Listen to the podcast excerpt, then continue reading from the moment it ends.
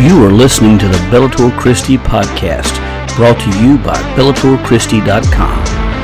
Now step into the arena of ideas with your host, Dr. Brian Chilton.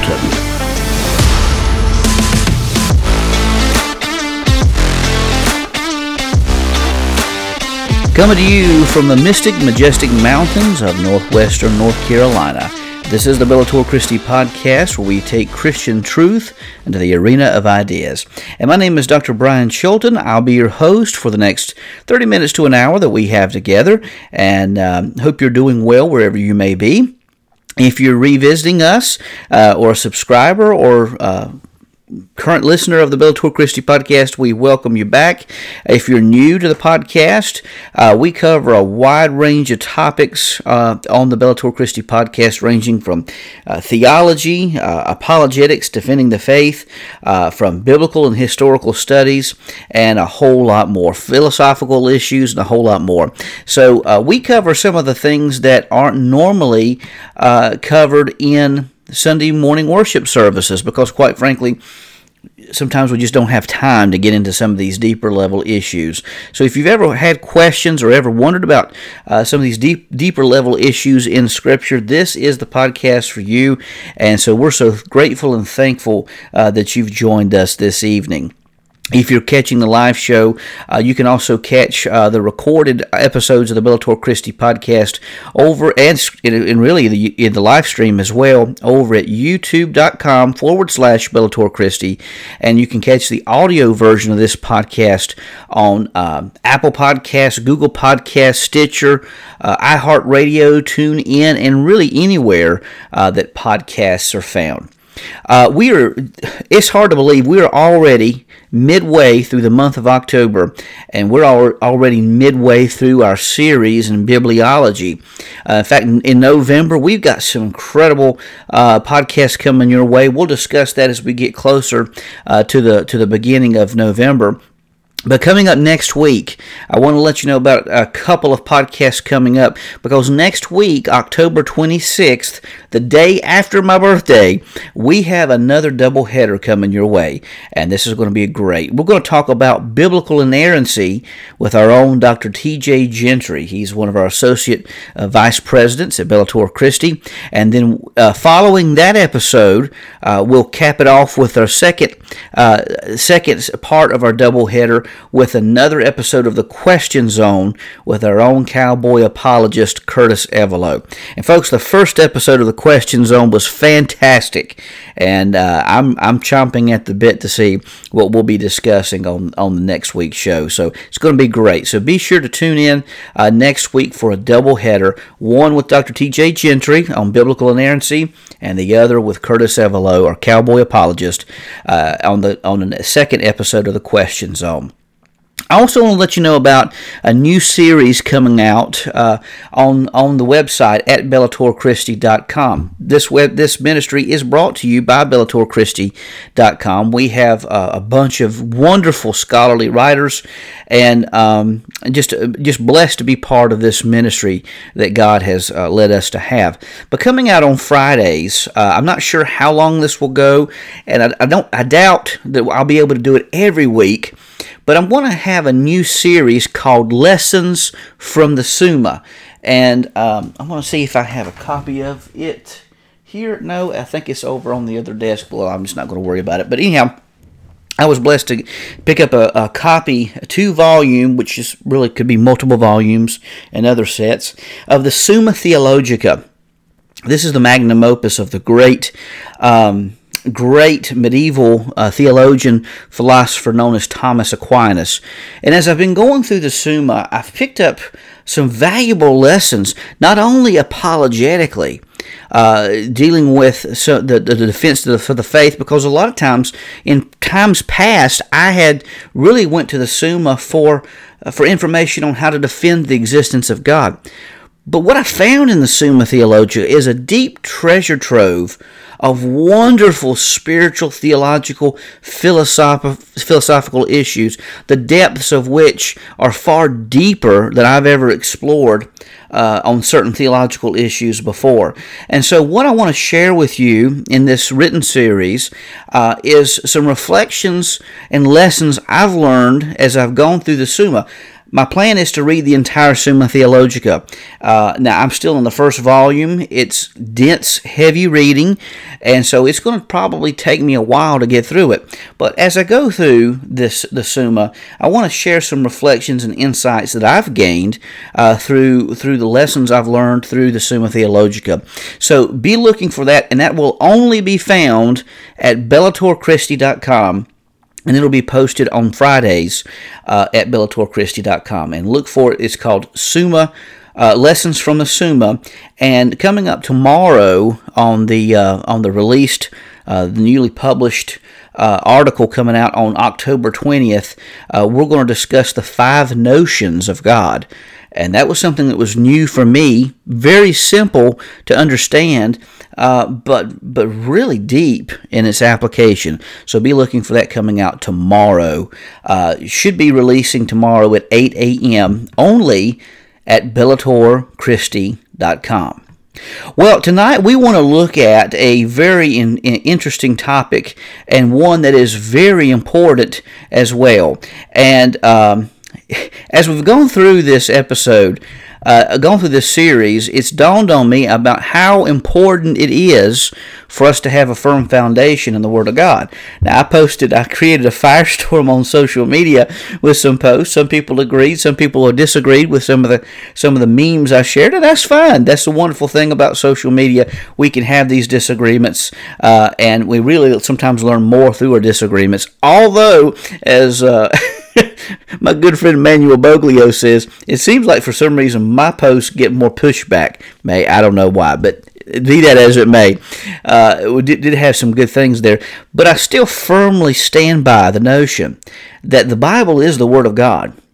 And if the Bible is the Word of God, uh, the author, being God, and the message it presents should take center stage in our worship services. It shouldn't be about the fluff, it shouldn't be about the stuff about church that brings us to God's house. It should be about learning and developing and growing in our spiritual awareness, in our spiritual disciplines, and in our devotion to the Lord. Because, quite frankly, that's what it's all about. Jesus was a rabbi, meaning Jesus was a teacher. He preached messages, he gave lessons. Uh, that is what he did. And so that's why we should take uh, great interest in, in the preaching and teaching of God's Word. Uh, so, why is that important? Well, I just bring to notion, bring to mind the whole aspect of biblical inspiration. So I want to ask a few questions tonight. First of all, what do we mean by biblical inspiration? That'll be the first thing we talk about. Secondly, we're going to ask the question, what does theopneustos mean?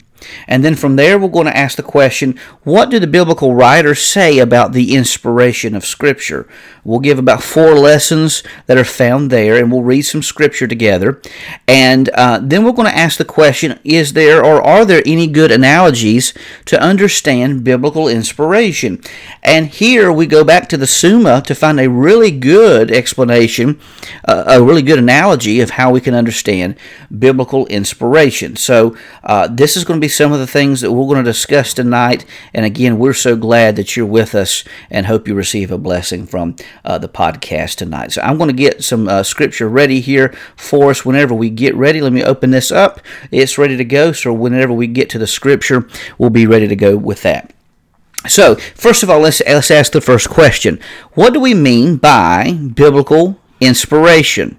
What do we mean by biblical inspiration?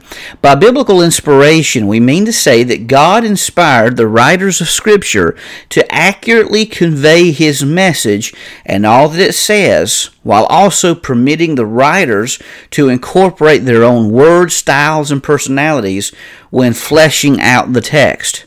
As such, the Bible is the ultimate rule and guide for the Christian faith.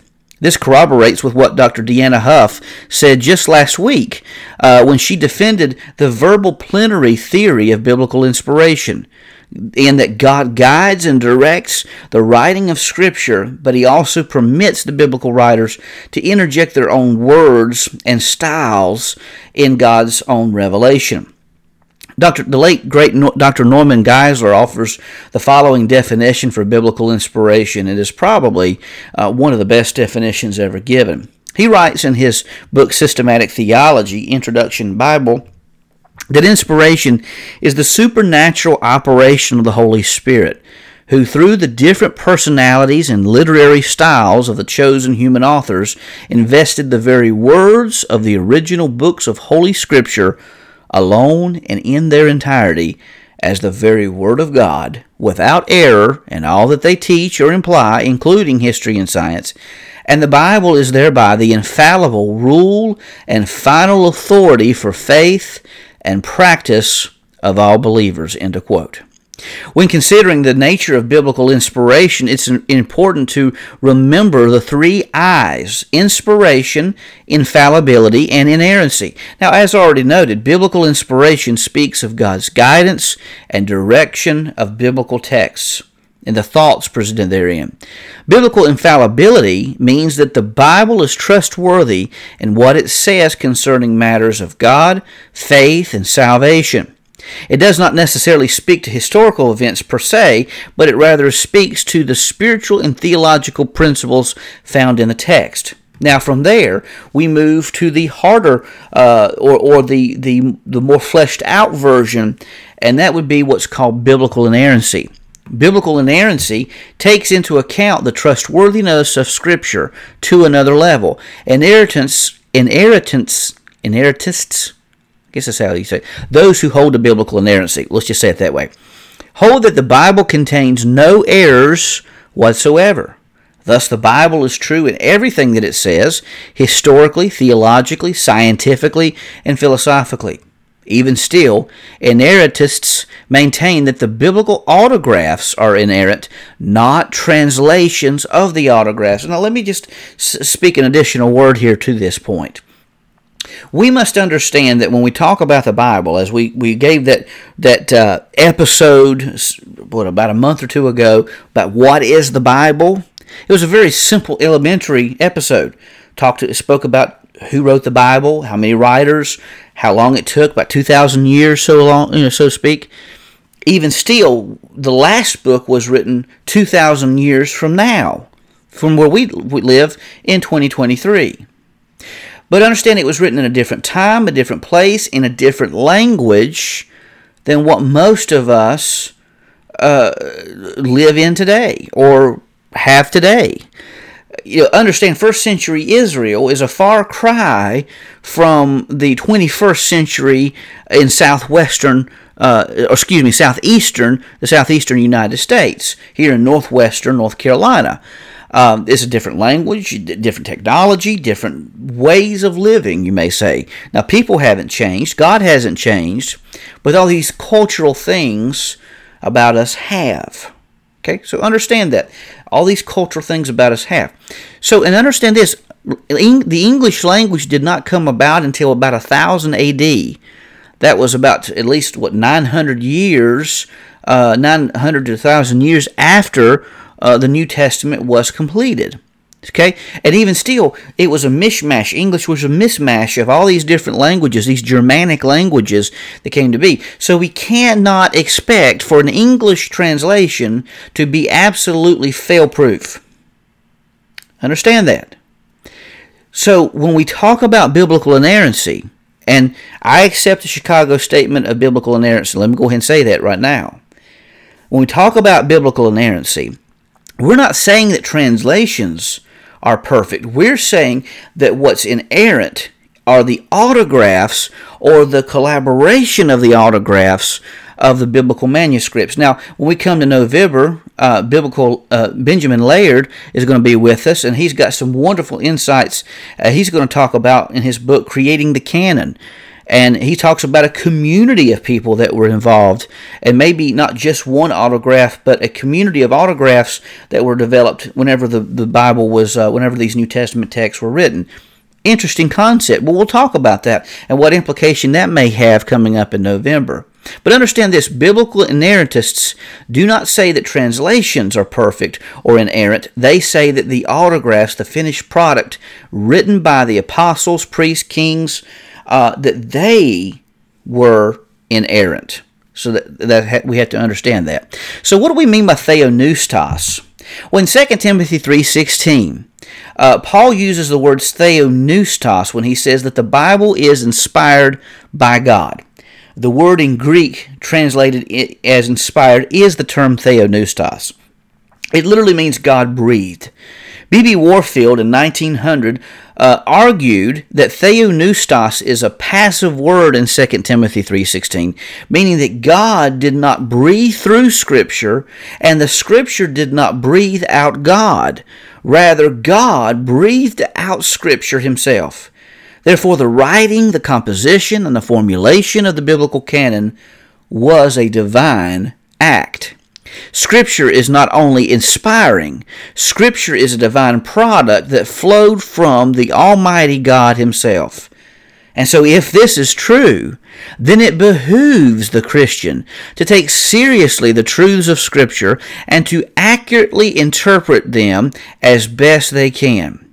For the life of me, I do not see how a biblical based Christian could be against biblical education, biblical training, biblical formation uh, uh, form the spiritual formation in the Word of God, especially seeing how valuable it is for us to accurately handle and interpret Scripture, as as this is the lifeblood for the believer. Prayer is the lifeblood of the believer, but growing in the Word of God is so critically important for us as believers, as we are disciples, that is, students of Christ Himself.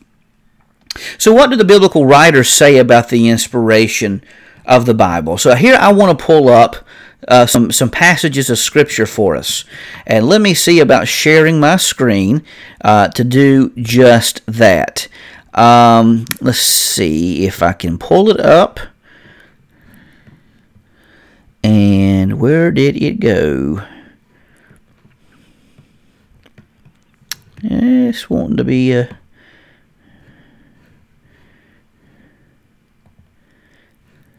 Okay, so well that is the Summa Theologica. That is not going to help me here. let me see if it will let me pull up the Bible from here. There we go. Okay, there we go. So this should be showing us uh, the scripture now. Um, it should be showing us scripture now. So let, let's take a look at 2 Timothy 3.16. 2 Timothy 3.16. 2 Timothy 3.16. And this this is a passage of scripture we've read before on the podcast, but it behooves us to read it again. It says all scripture is inspired theopneustos is the word there. Theopneustos, inspired by God and is profitable for teaching, for rebuking, for correcting, for training in righteousness, so that the man of God may be complete, equipped for every good work. So, what this says to us is that all of Scripture, not just a part of Scripture, but all of Scripture is inspired by God. Theopneustos. Now, of course, when Paul was writing this in the first century, he's of course talking about the Hebrew Scriptures because the New Testament canon had not been completed by that time.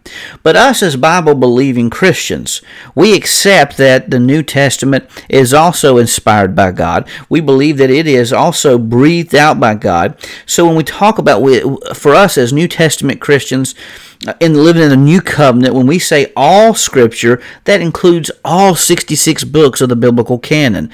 All scripture is breathed out by god and god gave us his revelation uh, to teach us to rebuke us. Sometimes it's important for the word of god to step on our toes so to speak uh, to to correct us to to train us how to live in righteousness because if this is the word of God then that means that it came from God, and that means it behooves us as believers to learn what God is trying to tell us. And additionally, furthermore, that we would be equipped, equipped for every good work. That we would be equipped for every good work. So, so this tells us one thing. We, we see four things that this tells us about the inspiration of Scripture. Uh, first thing we see is that biblical inspiration requires the act of God, uh, the act of being, of Scripture being God breathed. So, if Scripture is God breathed, that means that it has been inspired that, or to use a term that uh, Thomas Aquinas uses, it has been spirated by God. It has been sent from God through the Holy Spirit, through prophets, priests, kings, and through the apostles, and so what have you, uh, so that this word is brought to us, this revelation is brought to us, so that we can know how we should live lives that would truly be honoring to God. Now, if this is true, then this means that this this this Bible should be our manual for life because this is God's gift to us. It's His revelation written down and preserved. And, folks, I would say the amazing thing about this, if you look at history, is not just that we have the biblical canon, but that it has that, that we still have it in 2023. Guys like William Tyndale, other individuals who try to translate Scripture in years gone by, died at the stake. Some were burned alive. When you think about how the Romans were coming in in the first, second century, they would try to get uh, Christian books and burn them, and, and so that they would eradicate the Christian faith. It's amazing to stop and consider that we still have a copy of God's Word today. You see, God inspired Scripture. He, uh, he, he placed it, composed it, put it together, but He's also preserved it for us and for all generations. Now, this not only tells us that biblical inspiration requires the act of being God breathed, but we also see that biblical inspiration includes human agency. Now, let's look here at first, excuse me, Second Peter 1 21. 2 Peter 1 21. Let's see if I can pull this up. And the Word of God says, let's back this up a little bit. Peter writes, Above all, you know this no prophecy of Scripture comes from the prophet's own interpretation, because no prophecy ever came by the will of man. Instead, men spoke from God as they were carried along by the Holy Spirit. So the Spirit of God carries people along. The, the Spirit of God speaks through individuals. Uh, the prophecy did not come by the will of man, but it included, amazingly to, amazing to consider, it included the personalities of these individuals who wrote the Scripture, who put it in their own language. It's amazing to stop and consider how God used human agents to speak through.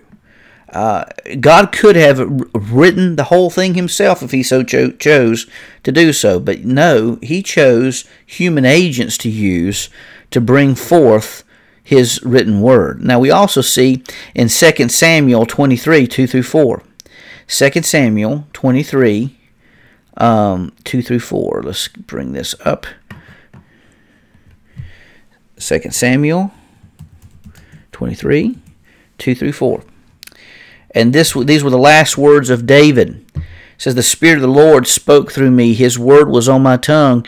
The God of Israel spoke. The rock of Israel said to me, The one who rules the people with justice, who rules in the fear of the Lord, is like the morning light when the sun rises on a cloudless morning, and the glisten of rain on sprouting grass. But here, notice that the Spirit spoke through David.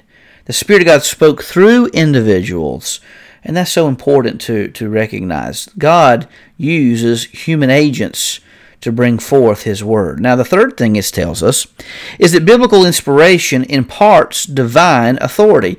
Let's take a look at Exodus 24 4. Exodus 24 4.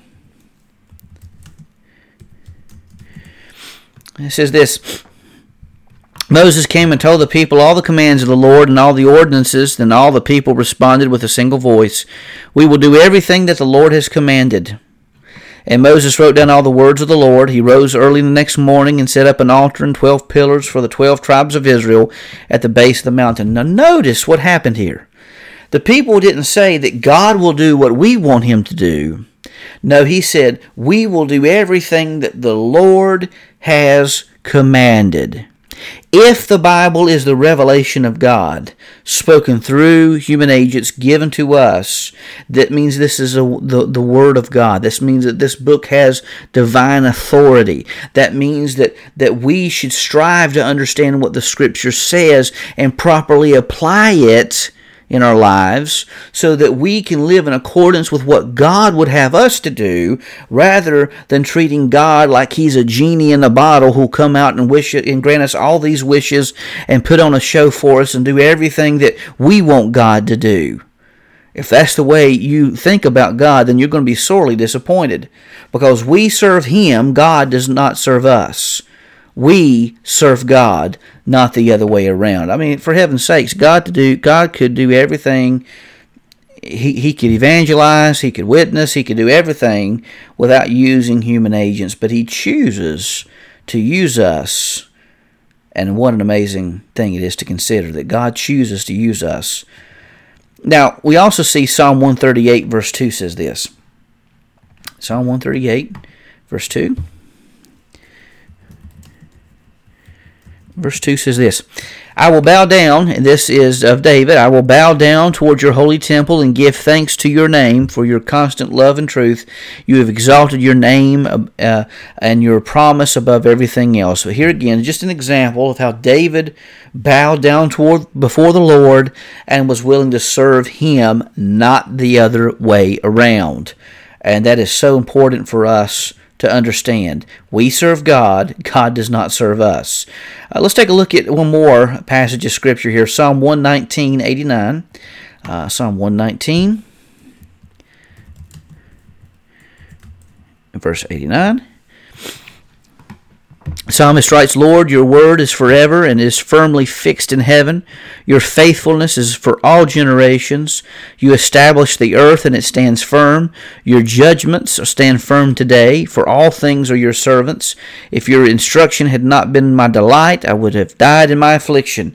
I will never forget your precepts, for you have given me life through them. Again, God, your word, the Lord's word is forever. The Lord's word is firmly fixed in heaven. The Lord's word, the Lord's revelation, the Lord's command, the Lord's principles, the Lord's precepts, these things are what remain forever.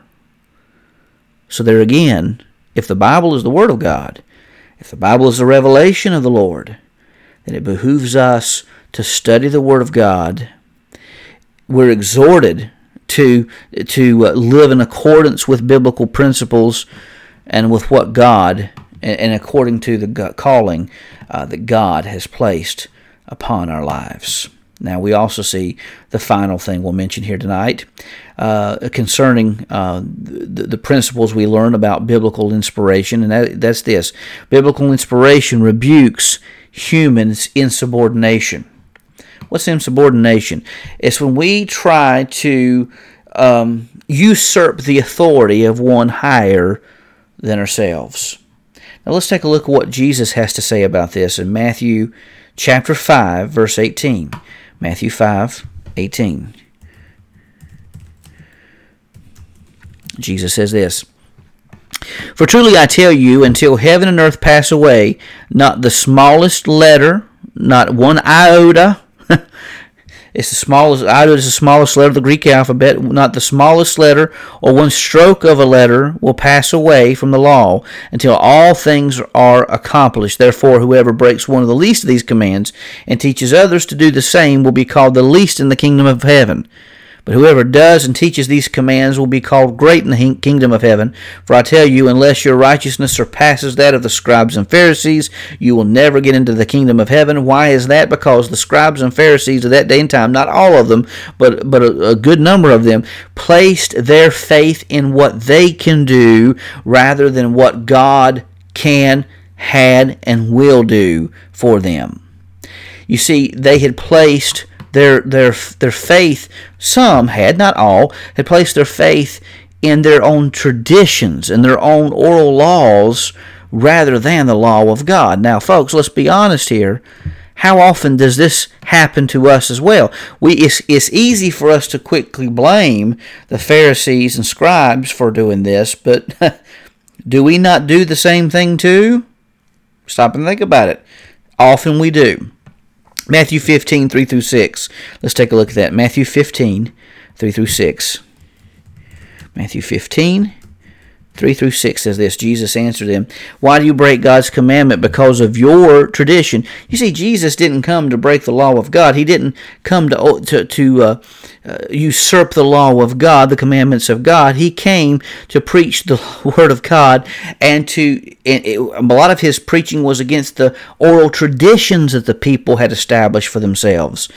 He says, Why do you break God's commandment because of your tradition? For God said, Who honor your father and your mother, and whoever speaks evil of father or mother will be put to death. But you say, Whoever tells his father or mother, Whatever benefit you might have received from me as a gift committed to the temple, he does not have to honor his father.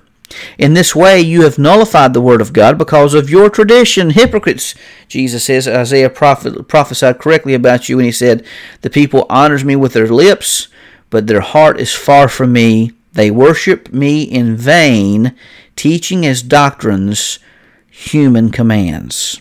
Here again, the problem they had was that they placed their human traditions over the authority of God's Word.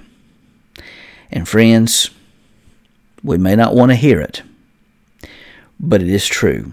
And listen, folks, People can get mad at me, they can get upset with me, whatever they want to do. But we must stand on the authority of God's Word. Not that we make the Bible our, an idol to worship.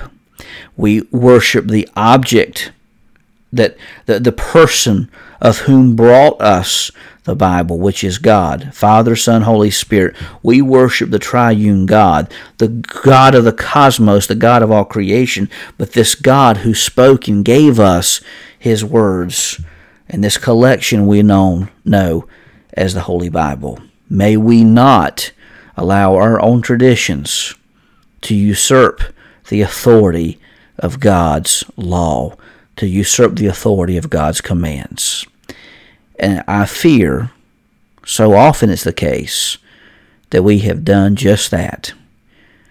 And for those who who followed those posts on social media today, that was the intent and the meaning behind them. We must not allow other things to detract and derail our focus away from God. Now, certainly, music and and and all these other things um, they can add to the worship experience and there's nothing wrong with with that. But at the end of the day we need to be focused on god and we need to be focused on his word and allow that to take precedent in our lives and not all these other whims and fancies that we place so much emphasis on. So let me close with this have one more question to ask. Well, let me just say this before I close out this section. Augustine aptly put it like this. In his in his letter, uh, a book called Against Faustus, he writes um, in 11.5, uh, 11.5, If we are perplexed by any apparent contradiction in Scripture, it is not allowable to say the author of this book is mistaken, but either the manuscript is faulty, or the translation is wrong, or you have not understood.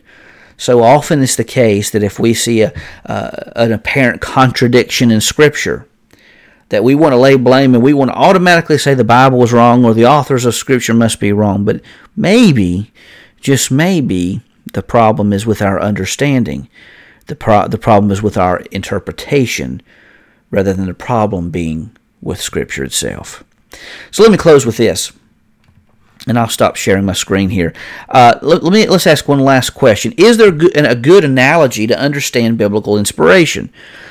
Well, in his systematic theology series, the late great Dr. Norman Geisler offers some illustrations on how we can best understand biblical inspiration. He dissuades us from using a couple of them. And the first, this is actually one that I hate to say it. I'll slap myself on the hand. I've used this illustration before, and it's not really a good one. It's, it's the illustration or the analogy of a secretary. The secretary analogy sees God as dictating the words of Scripture to a transcriptionist who writes down every word that he says. And while this analogy holds some value, it ultimately fails because it causes Scripture to be seen in the light of the dictation model, uh, which removes the human influence in the composition of Scripture. You know, it removes to a degree the style, the variations, the personality that we see in Scripture. Another bad model is called the musical instrument view. In this illustration, the writers of Scripture were like musical, uh, like a musical instrument that played only the notes that God directed. However, this analogy is even worse than the secretary view as it completely removes human freedom in the process. A better analogy is called the conductor view, first given by Louis uh, Gaussen in his book Theopneustia. Gaussen likens the inspiration of Scripture to a conductor of an orchestra who guides the musicians to play their instruments using their own style and ability to make beautiful music together. But I would ultimately agree with Geisler that the best analogy was given by Thomas Aquinas. Fancy that. One that recalls the relationship between a teacher and a student. The teacher guides the student in truth and guides him or her to write in truth while preserving their own identity in the process. Aquinas writes in the Summa Theologica, uh, second part of the second uh, volume, uh, in question 171, Article 6, as may be gathered from what has been said. Prophecy is a kind of knowledge impressed under the form of teaching on the prophet's intellect by divine revelation. Now, the truth of knowledge is the same in uh, disciple and teacher, since the knowledge of the disciple is a likeness of the knowledge of the teacher. Even as in natural things, the form of the thing generated is a likeness of the form of the generator. Jerome speaks in this sense when he says that prophecy is the seal of the divine foreknowledge. Consequently, the same truth must needs be in prophetic knowledge and utterances as in the divine knowledge, under which nothing false could possibly come, as stated in the first part. Therefore, nothing false can come under prophecy, as God is a teacher guiding his students to accurately convey the truths that he has presented to them, preserved, given, and authorized by the Holy Spirit of God. So, with all this in mind, let us stop and consider how much attention are we giving to the study of God's Word?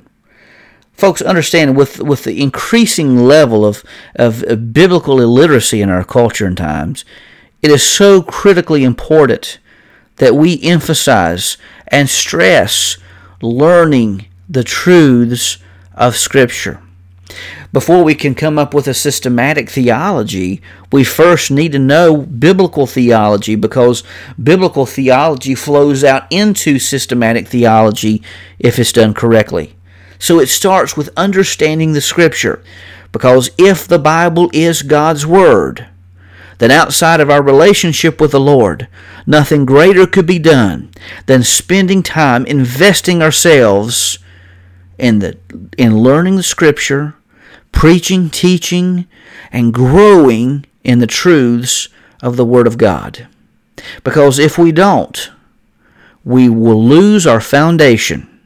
We will lose our, our steadiness. The rock upon which we stand will still be there, but the problem is, is we'll lose our balance. The problem's not going to be with God. the problem's going to be with us. Let me close using this illustration. I recall one time hearing this story of this individual who was caught up in floodwaters. And uh, the, uh, the, this guy came by on on a uh, four wheel uh, excuse me four by four truck came by and says hey it's flooding you need to get out of here hop in the truck and I'll take you to higher ground and he says no I'm going to pray and ask God to save me from this flood well, the man prays, and, and but as he does, the flood waters rise to the point that he has to go upstairs to the second floor of his house. By this time, the waters are so high that a person in a in a motorboat comes by. As the, after the man has prayed, God save me, spare me from this flood. A man comes by in a motorboat saying, "Hop on board, and I'll take you to higher ground." And the man says, "No, I'm waiting for God to save me." Eventually, the flood waters rise even higher, and he's on the roof of his house. The waters have reached him now, and they're almost at chest level, and he's praying, God, save me from this flood. Well, about that time, a helicopter comes by, and they lower the they lower the ladder. Says, "Hop aboard, and we'll take you to higher ground." And the man says, "No, I'm waiting for God to save me." After all of that, the helicopter left. The floodwaters rose, and the man drowned. When the man got to heaven, he asked God. He says, "God, for three times I asked you to save me, and you never you never did." And God said, "You big dummy, I gave you three ways of escape, and you didn't take it." The point being is that God has given us everything that we need to live righteous lives before Him. He's given us the Holy Spirit. He's given us the, the ability to pray and seek Him out. And He has even given us His Word. He's given us Scripture, the Scripture itself, as the revelation of God, showing us the way in which we should live. We need to bask in the glory of God as we study and learn the Scripture. The Scripture is the revelation of God. Therefore, we need to take the truths found in Scripture seriously. Well, beloved, this is Dr. Brian Chilton. I hope you and pray that you've received a blessing uh, from tonight's podcast. You've been listening to the Bellator Christi podcast, and we say God bless, and we'll see you back the next time that we step into the arena of ideas. God bless.